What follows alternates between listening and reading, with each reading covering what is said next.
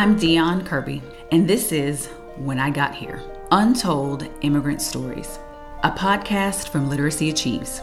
At Literacy Achieves, we provide English literacy programs for immigrant and refugee families in Dallas, Texas. Our students come to us from all over the world. We celebrate them and what they bring to our country. When I Got Here tells stories of immigrant journeys to the United States, why they left their homelands, and the lives they are making here.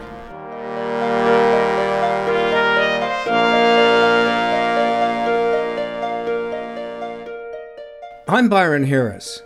This is a story about mothers, children, and language. Jabeen Zaidi speaks five languages. Each one she's learned is a bridge into a different culture, a way to fight the loneliness of cultural separation, a tool for economic survival. Language is a pathway for immigrants towards survival in a new country. Proficiency among mothers and children can mean the difference between failing and flourishing in a new home. Jabeen was born in Karachi, Pakistan. Her mother moved to England when she was very young. She's been a newcomer in three countries. She had only to look to her parents to see what communication can mean. Her father had skills in a key language, her mother did not. And when the family moved to England, she watched her mother withdraw into herself because she could not speak English. My mom was petrified. She never left our little home. She just she went through a whole stage. I, I was young, but I remember really depressed and down, and she had suicidal thoughts. And my my sis, my older sister tells me she thinks she really did try, hmm. Because she was just. She'd wait till we got back from school to even just take her down to the little laundromat down the road. She didn't know the alphabet or English. So what do you do? You you don't even know how to run the laundry machine. I think she was a fairly strong woman till we came to England and then her whole world fell apart. It was a very sad sight actually to see this. Jabeen's father, on the other hand, spoke Portuguese. My dad wanted a better life to make more money. He had an idea and he knew he had to go somewhere else to fulfill those ideas and dreams. So he had been working. He had been a salesperson for watches and he was selling not just now to Pakistan, India, and then also to a Portuguese colony called Goa in India. Yeah. So he's, he spoke fluent Portuguese. So he had heard that there was a new kind of watch had been discovered called the quartz, which we all wear right mm. now, but everybody was too scared to manufacture it or go mm. into it. So that's why he borrowed some money took us to England. From England, he borrowed some more money, made some contacts in Switzerland, and he got somebody to manufacture some quartz watches, and he practically sold them door to door to door. At home in London, a wave of immigration from India and Pakistan to Great Britain was just beginning. About 25 years earlier, the British Empire gave India its independence, forming Pakistan in the process. As the British Empire disintegrated, Jabeen and her siblings felt the backlash. In those days, actually, there were very, very few people who had started coming over, so we were considered like strange and odd and different, so people were always looking at us. I went to a local, they call them government schools there, like our public school system. And my brother and I, we were little, and my brother was a year younger than me. We were just beaten up every day. Beaten arms, knees, pulp, just because we were different. It was horrible. And the sad part was we didn't want to tell my mom, so we just tell her every day we fell down because she doesn't she doesn't speak a word of English. What was she going to do? There was nothing hmm. she could do. But Jabeen's mother began learning English and changed the course of her life. She went to a school just similar to a, a literacy achieve school that we found for her. And it was a struggle, but she was persistent. She used to bring things home and we'd help her to do it. Once she spoke English, we we joke she started shopping and finding, you know, to my dad's despair, she found Harrods. But after learning English, she became a tough, strong woman, and she was determined that, you know, we were all going to be something. And her mother could resume the role of prodding her kids through school. When she learned English, she was determined. In fact, we still didn't have much money in those days. We kind of lived in this little house with one bathroom. There were eight of us, six siblings, mom, dad. And she started putting some money aside. I think in England, I know we, I got a, they call it, a, I guess, like here you get loans, there you get an outright grant mm. if your parents don't mm-hmm. have money to go to university, but you're still like I I did undergrad in London where they lived, but my MBA I did up in the north of England. It's my mother who pushed me to do my MBA. She would save her pennies or whatever she could find to send me. I remember like 10 pounds, 10 pounds a week she would send me, which was enough to let me eat. My diet was eggs and cabbage. That's all I ate. When I was doing my MBA, I ate eggs and cabbage for a whole year. That was the cheapest food out there. I I don't mind eggs and cabbage because it was it was a good, you know, it it got me what I needed. Master's degree in hand, she was ready to enter commerce and learn the tough realities of the business world after I did my MBA and I got my first job, I actually went back to Pakistan because I wanted to know a bit about my my roots. So I did get a job. I got a job at a pharmaceutical company in marketing.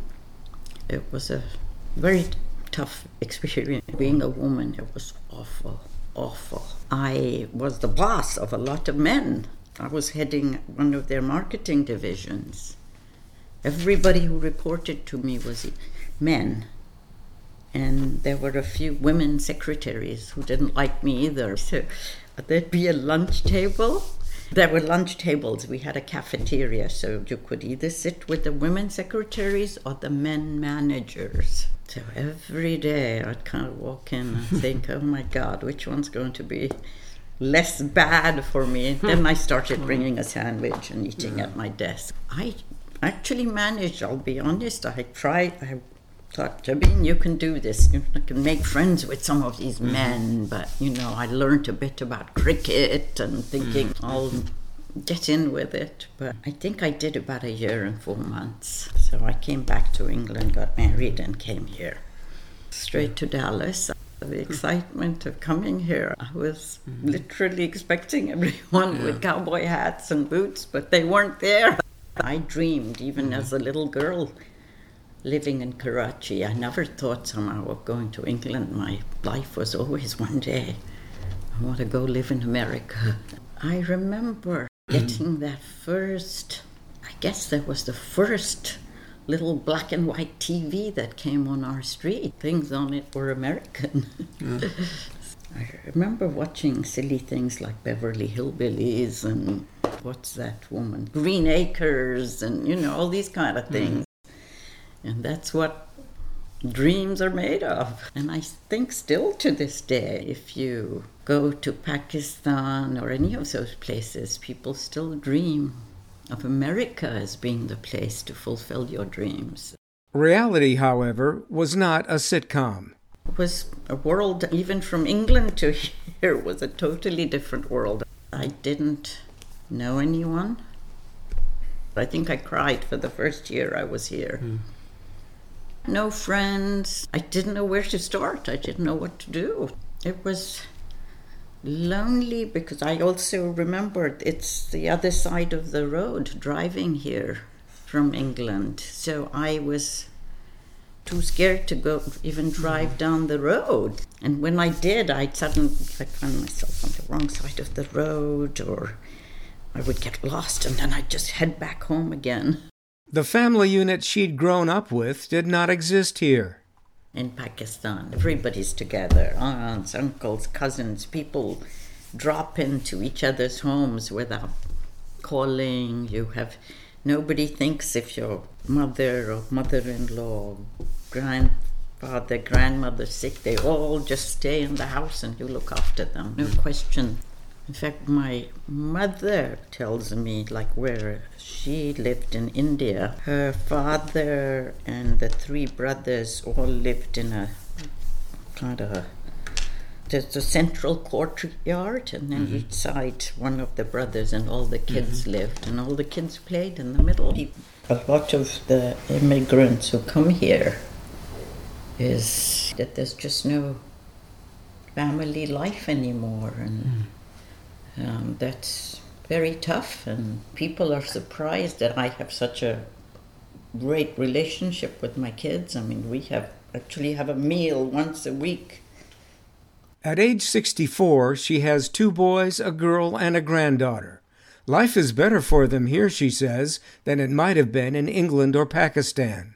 100%. Gosh, it was absolutely wonderful. If you are smart here, I think you can get places. You got to be smart. You work hard, and I remember, I remember telling my boys, guys, you're brown in this white world. You'll have to work harder at school and work harder at work. It's funny. Boys got away with it, I feel, because they were also athletes. And, you know, this is the US. You've got boys who are good at sports. They tell me, Mom, that once you've reached a certain level and shown how smart you are, nobody cares. I've always told them, you know, anybody who says anything to you, just say, you know, I'm as American as any of you. When her kids were still growing up, 9 11 was a reminder that they were not white Americans and that their mother's native country is the Islamic Republic of Pakistan. I was scared for all of them, I do have to admit. Other kids would be tough and mean on them and on me. They, they got a few words here and there. I honestly, I was very lucky. A lot of my neighbors came up to me and said, you know, please don't worry. Like their mother, all three of her children have earned their MBAs. She pushed us. I mean, without her, I think I'd be nowhere. And that's why this whole literacy things is the most meaningful thing because it just completely uplifted and changed her life and her world. Moms, children, and language, the core of Literacy Achieves.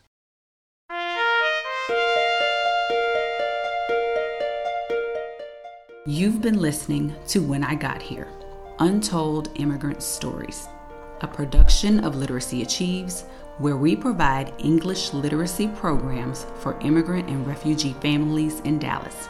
To learn more about our mission and these podcasts, visit our website at literacyachieves.org. Thank you.